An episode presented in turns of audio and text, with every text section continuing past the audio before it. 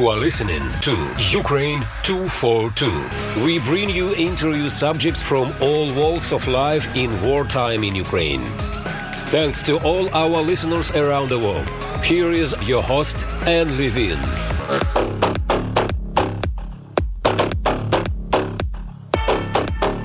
Welcome to Ukraine 242, a weekly show featuring experts on the ground in Ukraine and from around the world, covering myriad issues caused by Russia's invasion of Ukraine. I am Anne Levine, your host and producer from WOMR in Provincetown, Massachusetts.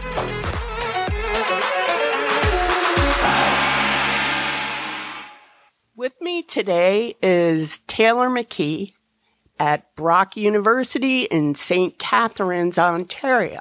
Taylor McKee is a researcher analyzing the socio-cultural intersections of sports and society. Taylor, welcome to Ukraine 242. Athletes are collateral damage in Russia's war with Ukraine, you are quoted as saying.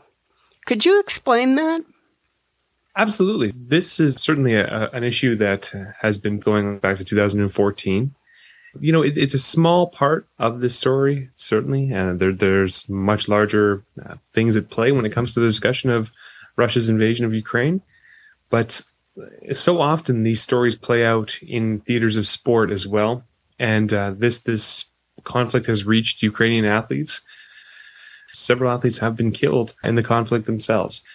But in terms of the way in which this conflict has played out in a, in a socio-political sense, it's reached athletes that have to play against Russian athletes and, and deal with questions of boycott.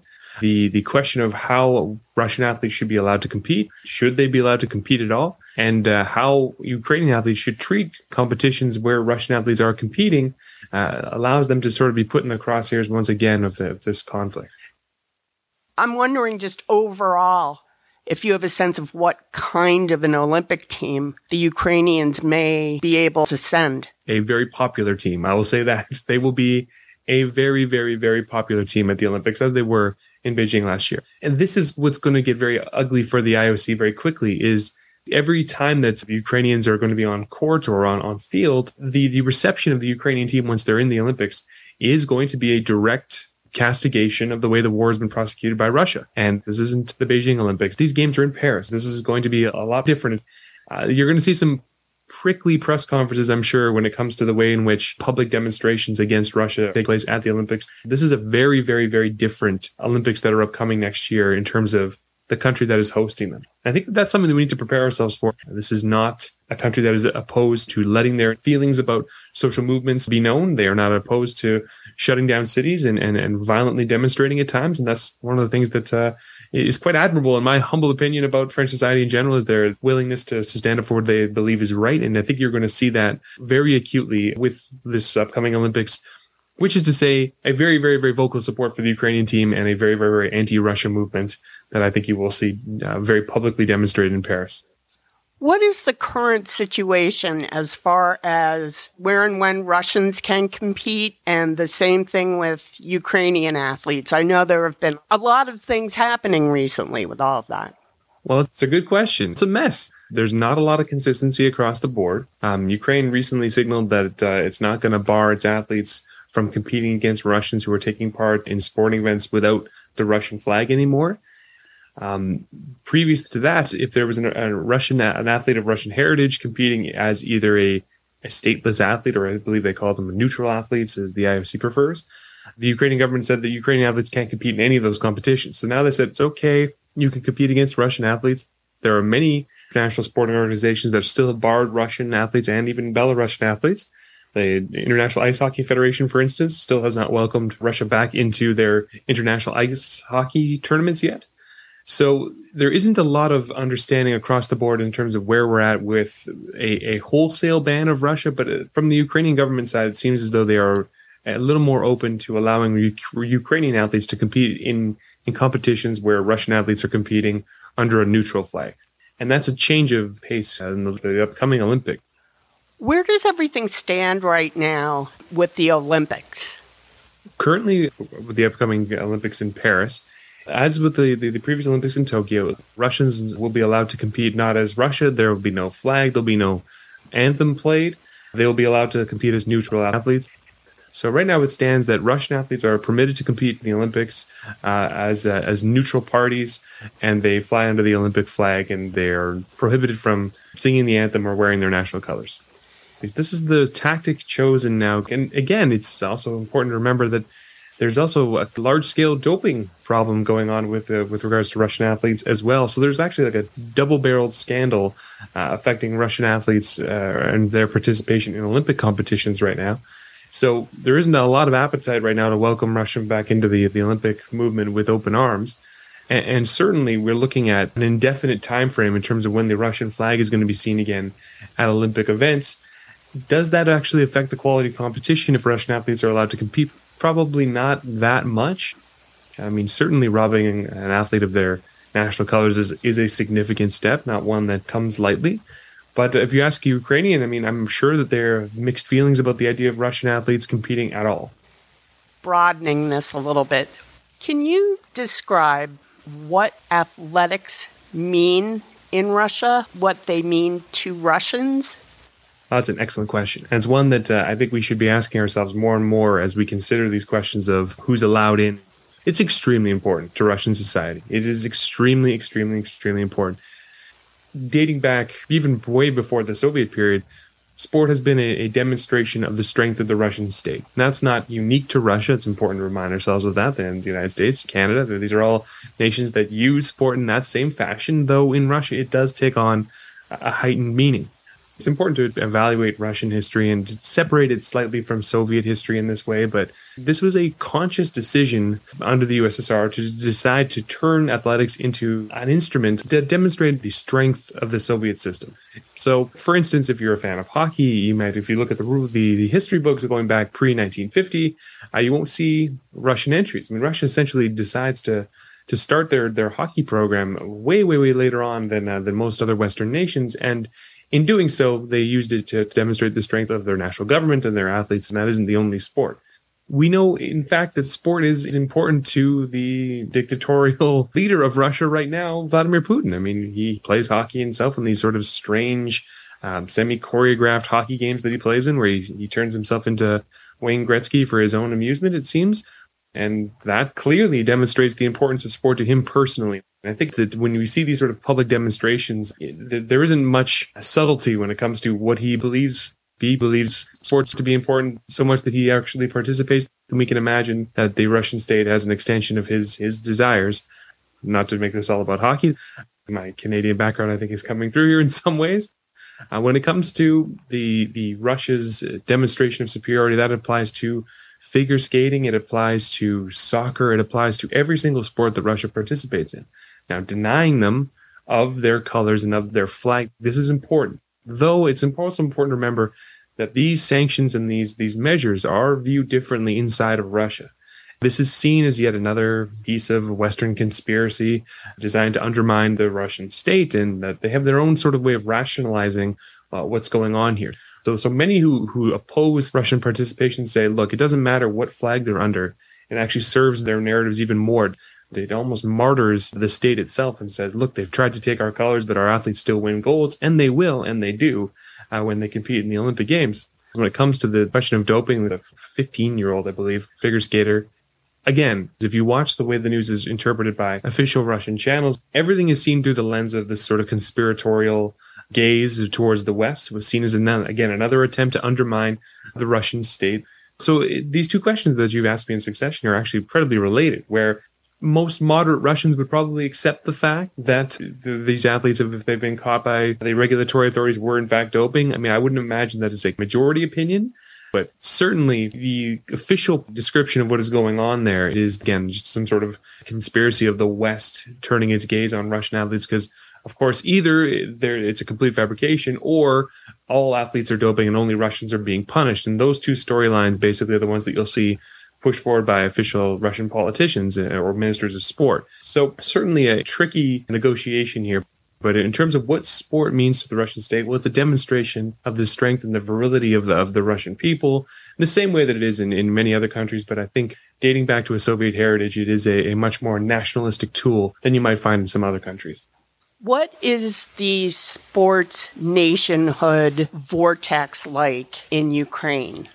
Ukrainian athletes are seen through the lens of the national independence movement previous to the most recent invasion in 2014 but certainly now as well. This is not simply about demonstrating excellence. It's about demonstrating perseverance in the face of tyranny. And that kind of context has, it's always been slightly below the surface when it comes to Ukrainian athletes dating back to the 1970s and 80s, but certainly much more now. So right now, sports for Ukrainians is a nice way to to remind the international theater of what is going on in Ukraine, and, and these athletes can serve as sort of facsimiles for overcoming great adversity. I would think that being able to see or hear about some of the Ukrainian athletes that are excelling and are able to continue in, in individual sports like in tennis, that there would be quite a morale boost around that. Is that accurate? I think so. I mean, absolutely. To use sport as a form of propaganda in that way is common. It's similar, like we as Americans or Canadians like to imagine our, our sporting teams as representatives of our nation and therefore of our toughness and our endurance. You see the U.S. women's national team, uh, the most recent World Cup. You want to imagine them as a representative of that which is good about America. That being said, that uh, there are things that we can find similar, but also things that we need to uh, appreciate as demonstrably different. In Ukraine, it is extremely difficult to imagine how in Ukraine right now you could facilitate high performance sports at any level to support high level sports, uh, high performance sports requires not just uh, the, the will for these things to continue, but an enormous amount of resources. Resources right now that are extremely stretched to fighting for their own national independence. So it is unrealistic to imagine that uh, this is business as usual for any Ukrainian athlete.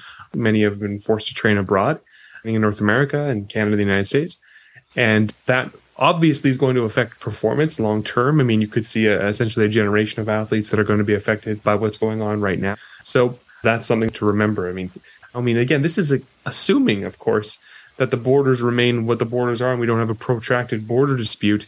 So, uh, seeing individual athletic success at any level, certainly at the Olympics or at high level athletic competitions, seems to provide morale boost. It's also important to remember, though, not to to allow these narratives to blind us to the very real realities of how difficult things are in Ukraine right now, and that if you know a Ukrainian tennis player wins a, a couple matches, that's fantastic. That being said, it's not as though it's important to keep this struggle sort of front of mind. You are listening to Ukraine 242. I am Ann Levine reporting from WOMR in Provincetown, Massachusetts. Our guest, Taylor McKee, is an historian and expert in sports at Brock University in St. Catharines, Ontario, Canada. In light of recent developments with bans and boycotts of Russian athletes and teams, we are addressing issues with the IOC, the International Olympic Committee, both historically and currently concerning Russia and Ukraine. Taylor McKee can you remind us about boycotting the Olympics in the 70s and 80s? So the boycott era, as it's often referred to, it actually started earlier than the 80s. They started in 1976. The first real full-scale boycott of Olympic Games occurs by African nations at the 1976 Games in Montreal. African nations left after the opening ceremonies, a very powerful demonstration related to anti-apartheid demonstrations that were occurring at the time. It leads us into a boycott era that we often refer to with the 1980 Olympics in Moscow, the 1984 Olympics in Los Angeles, and uh, those sort of twin boycotts that occurred by the Soviet Union and Soviet bloc nations and by the United States in the Moscow Olympics. The lesson that often gets taken from these games is that boycotts don't work. You'll hear that over and over and over again. That uh, the lesson of the Cold War boycotts is that they were ineffective in, in terms of ending the Cold War. And that may be true. That being said, there is another time in which the question of boycott was extremely important in North America, certainly the United States and Canada. And that was in 1936, the Olympics, which were held in Berlin. And in 1936, there was a Winter Olympics also that was held also in Germany. looking back, it is quite chilling. Many, many, many people were, were yelling very, very, very loudly for what was going on in Germany at the time. For instance, you have concentration camps like Dachau were under construction as early as 1932. Jewish people within the Nazi state knew. The American ambassador to, to Germany at that time knew. There's a wonderful book about this called More Than Just Games that describes the boycott movement in 1936. So certainly a lot was known about what was going on in Germany at the time. And the question of boycott, especially in the United States, was a hot button issue. So a boycott in 36 of Nazi Germany would have sent different signals from the international community. Absolutely. To say that boycotts aren't effective, well, certainly we know that non boycotts are also not effective as well. So we should treat boycotts on a case by case basis. And to say that boycotts aren't effective is really to say that you think that the Cold War boycotts were ineffective, but that's not true with all types of boycott. Ukrainians have refused to shake hands with Russian athletes. And it may go the other way as well. Russians refusing to acknowledge the Ukrainian opposition. What do you think about that?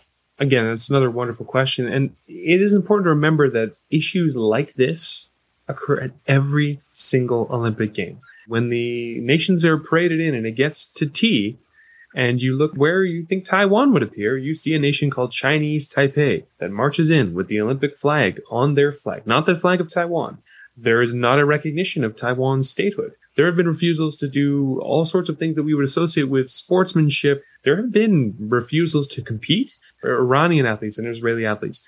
There have been refusals to shake hands. Imagine if there an American athlete was to go up there and shake the hand of a Russian athlete. I think that that would be extremely controversial if you're Israeli, if you're Ukrainian, if you're Iranian, if you are a member of a nation that has such a very politically charged history with one other nation, comes down to how are their actions going to be viewed by those back home. You are expected to conduct yourself in a certain way. Right now, that applies to Ukrainian athletes.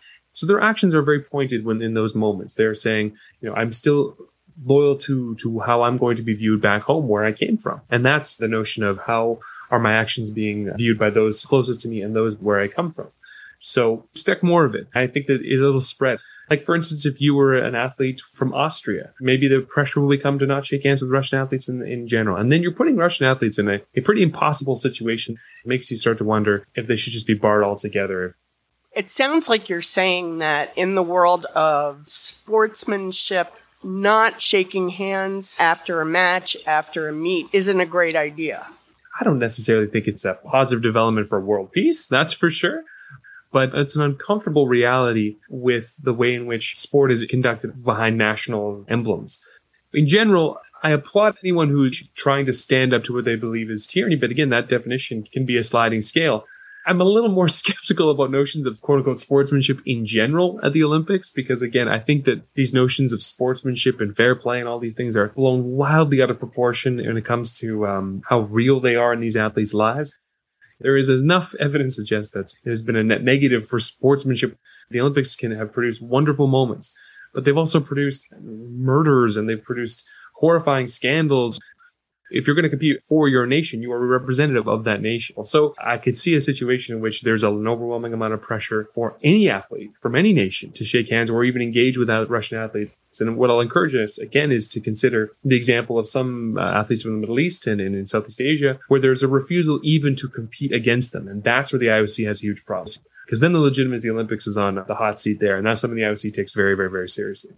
Well, what would that mean to the IOC? Let's say that Ukraine said we refuse to even compete against the Russians, whether or not they're under a Russian flag. What would that mean for the IOC? That is a very, very, very legitimate possibility. Maybe 55% likely that that will occur, maybe more than that. That has happened. And if American athletes, if Belgian athletes, if athletes from the Congo all refuse, then we are dealing with, well, are we going to punish these nations? Or if Ukrainian athletes more broadly refuse to compete in any competition where a Russian athlete is currently competing. So imagine a distance runner and he refuses to compete because there's a Russian athlete in heat seven. They essentially boycott themselves from the Olympic Games. I think that Russia or the IOC might actually look towards punishing Ukraine and would cause nations to be outraged. And this is the tightrope that the IOC has to walk And now, in the lead up to these Olympics, everything seems very severe and hostile. And then the games sort of start, and these things just have a way of sometimes kind of just working themselves out in the, the absolute deluge of events that, that occur during the Olympics. So many things are going on in so many contexts. Like, for instance, this question of not competing or, or recognition of Taiwan is extremely important in table tennis and in badminton, every single Olympics, and not terribly commonly followed in North America. So things just sort of get steamrolled by the Olympic machine once things get started. But this cascading effect of, well, if you know the Austrians decide they're not going to compete, or if the, the Czech athletes don't compete, you're going to see more and more and more and more and more pressure. And at that point, the Olympics basically has to decide it's allowing Russian athletes in or, or not. So that's, again, a sort of a doomsday scenario when it comes to boycotts, but one that doesn't seem terribly unrealistic. What is being said right now by the IOC about Russia's participation? The the issue at play here, and it's important to note that the IOC hasn't actually said unequivocally that they're going to go the neutral athlete way for Paris. That decision is probably coming in the next four or five months. The IOC is very finger to the wind about this stuff. It's sort of like, okay, what, what, what does the world think about this? And I think the world is still very firmly against the idea of seeing the Russian flag back at the Olympics. So, barring a last minute change, neutral athlete. They don't compete under the Russian flag. They compete as athletes without a nation, right? That's exactly right. That's the IOC language right now neutral athlete. And that's true for Belarus as well. That's really interesting that Belarus is getting put in that same box the Russians, they're also dealing with this doping scandal, which, to our current knowledge, the Belarusian athletes are not. That's an important distinction. If they say, nope, it applies to you, Belarus, as well, we know it's because of the Ukrainian conflict and nothing to do with doping. This absolutely no bones about it has specifically to do with the war in Ukraine, if this extends to Belarus as well, who I think we uh, can acknowledge have played an integral part in, in Russia's invasion of Ukraine. What's the reaction in Belarus to that as far as the Olympics go? It's hard to say unequivocally this is what the Belarusian people think or this is what the Belarusian you know opinion is on X or Y because again it's so heavily mediated uh, through state media. I would guess that there are people that highly support uh, the, the Russian uh, invasion of Ukraine, and I would guess that there are a great many people who do not. But the question is, should those athletes be punished for those actions? And should those athletes have to pay the sacrifice their athletic careers for these actions? That's the question that's on the table right now. What do you think about that? I mean, this is where I think it gets into an uncomfortable territory. When you say things like, well, okay, if we were to boycott Russian athletes from competing in our competition, that that just punishes athletes. That's not fair. And if we don't allow Russian hockey players to play in the World Junior, that's punishing Russian hockey players. That's not fair. My answer to that is it is not fair. Of course it's not fair. like fairness has nothing to do with it. When we punish athletes, it is not it is with a clear understanding that Russian swimmers are not to blame for the invasion of Ukraine. Absolutely. It is designed to punish essentially innocence in this way. It is designed to be painful. These actions are not taken with the goal of fairness. It's designed to be punitive. The goal with retribution, with the goal of punishment. And so often we see pearl clutching about, well, you know, these athletes had nothing to do with it. That is the point. So, what do I think about this? I mean, if we want to punish Russia, if that is our stated intention as a global sporting community, if we want to to try and apply pressure, then we shouldn't worry about issues of is this fair or not fair to Russian athletes. That has never been the point of exclusion or the point of boycott. It wasn't fair to U.S. athletes to deny them of an opportunity to compete in the 1980 Olympics in Moscow, or of Soviet athletes being denied from Los Angeles. So I think there's a lot of tough talk when it comes to Russia. And then it comes down to these sorts of things and it said, well, we don't have to blame the athletes. That is the design here. No one's being killed, no one's being maimed or, or, or hurt by these actions, but they are designed to generate the most possible effect on your desired uh, target here. And that's sort of, again, where I want us in, in North America to be realistic about what we're doing here. And if we're going to say no Russian athletes at the Olympics or take away their flag, It is supposed to, to sting. That's the idea. So, in terms of my humble opinion, um, I'm okay with these measures. I mean, this is sport. This is not actually warfare. It's, it's, it's a proxy of these sorts of things, a much safer proxy. And it doesn't need to be totally fair all the time because that's not sport and that's not life right now. What do you think is the effectiveness of boycotting Russia? That is the billion dollar question right now is does any of this stuff work? Is it actually effective as a means of applying pressure to Russia? Um, it's an open question. right? And we're kind of in uncharted territories when it comes to the way in which this boycott is playing out. This is a much longer, extended, protracted boycott. What is the effect? It certainly has, I think, a, a different effect than we would imagine in terms of those who will call themselves sort of the, the true believers inside of Russia. Um, I don't know that there's much that can be done from outside of that space that really can penetrate the hearts and minds of the quote unquote true believers of, of the sort of Putin regime. Because everything that is done from outside of that space is interpreted through the lens of Western conspiracies to undermine their, the Russian state. That applies to sport as well. So is it changing hearts and minds among that core true believer set inside of Russia? Probably not, right? But if if you're imagining, you know, how effective a measure needs to be, we shouldn't be considering the, that core group. We should be imagining how it affects the moderate views inside of in Russia's urban spaces, or even in places like Belarus and in places like Latvia and former Soviet bloc nations that are caught in the crosshairs of Russia's desires for conquest. So it's going to be difficult to measure these things, but when you look at the entire global sporting community that is, thinks in one way, which is to say we can't be seen participating with Russia. And, and again, the last issue that generated these types of boycotts was the apartheid regime in South Africa. So if we think about the way in which we view that regime now, the apartheid regime then, uh, the world has pretty much closed the book in terms of whether or not the, who the good guys and the bad guys were there. So again, if you're able to sort of place yourself within that sort of context of history and say, look, everyone seems to agree. Maybe that moves people a, a, a, small amount on those sort of moderate fringes. But again, is this going to end the war in Ukraine, barring them from the Paris Olympics? No.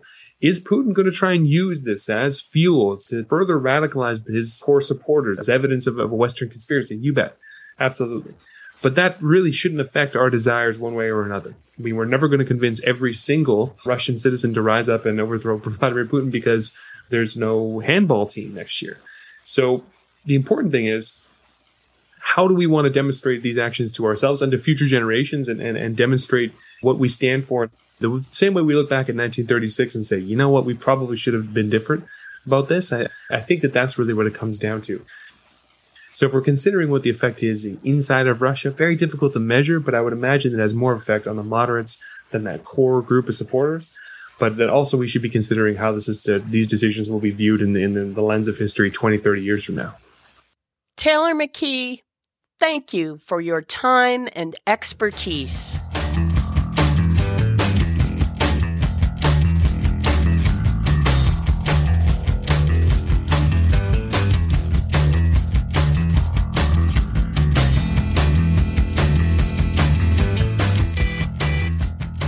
Smash It Up by International Noise Conspiracy.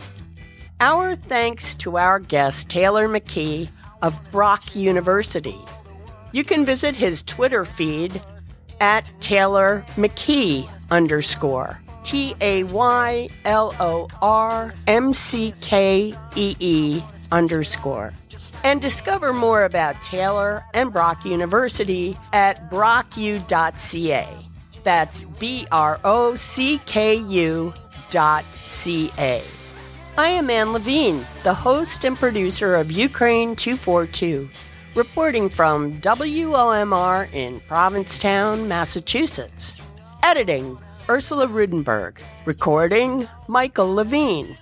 To see pictures of our guests and to access our library of all our previous shows, go to Ukraine242.com.